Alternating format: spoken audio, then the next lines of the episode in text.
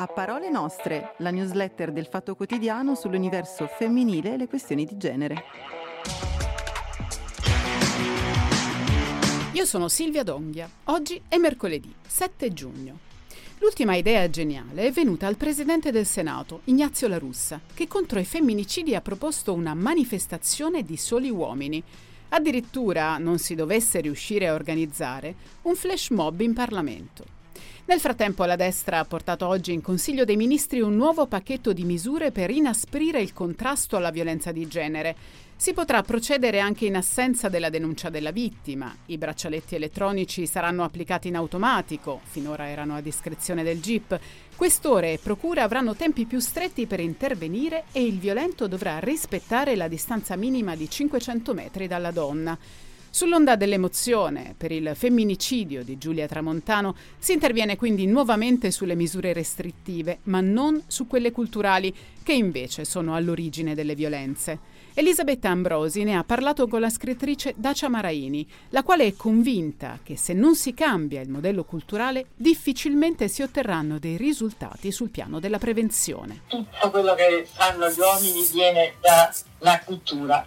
La cultura è etica, se una, un uomo arriva ad ammazzare una donna è perché la sua cultura non è completa, è stata una cultura approssimativa. La destra ha un'idea immobilista della famiglia eh, medievale, quella cui c'è il padre, c'è la madre, la madre deve stare in casa a lavorare, eh, al massimo può fare qualche lavoro piccolo, mezza giornata, però guadagnando di meno, ma deve occuparsi della casa, dei figli, eccetera. E questa è l'idea della destra. La sinistra dice guardate che le cose sono più complicate, l'alternativa all'aborto è la maternità responsabile. Le donne non amano abortire, non è vero che gli piace tanto abortire, non è così, gli è stato proibito per secoli e secoli di gestire il proprio corpo. L'altra polemica di questi giorni ha riguardato il Gay Pride di Roma. La Regione Lazio ha dapprima concesso, poi negato il patrocinio alla manifestazione su pressione dei Provita, salvo poi promettere di restituirlo in cambio delle scuse della comunità LGBTQ per la sua posizione favorevole sull'utero in affitto. Insomma, un pasticciaccio per il governatore Rocca, che pure è presidente della Croce Rossa Internazionale, che ha tra i suoi principi fondanti quello dell'inclusione. Noi però vogliamo occuparci del Pride per quello che è stato, che è e che sarà. Lo facciamo attraverso le parole del presidente del circolo Mario Mieli di Roma, Mario Colamarino, che ci presenta il suo album di famiglia. Viene pubblicato in questi giorni e viene allestita una mostra al mattatoio, 40 anni di storia del circolo attraverso le foto, i giornali, le testimonianze di chi c'era. Valentina Mira si occupa invece di una querella che ha investito la Spagna e di rimando tutto il mondo dell'arte. Secondo un giornalista economico del País, i quadri di Picasso ultimamente venderebbero meno per colpa delle femministe, che avrebbero screditato il pittore denunciandone il maschilismo. Abbiamo chiesto il parere autorevole di Achille Bonito Oliva.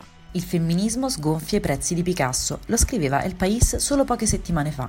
Ma è davvero così? Sentiamo il critico d'arte Bonito Oliva che non la pensa assolutamente allo stesso modo e definisce il pezzo, a firma di un giornalista economico non specializzato in arte, dichiarazioni di piccolo cabotaggio.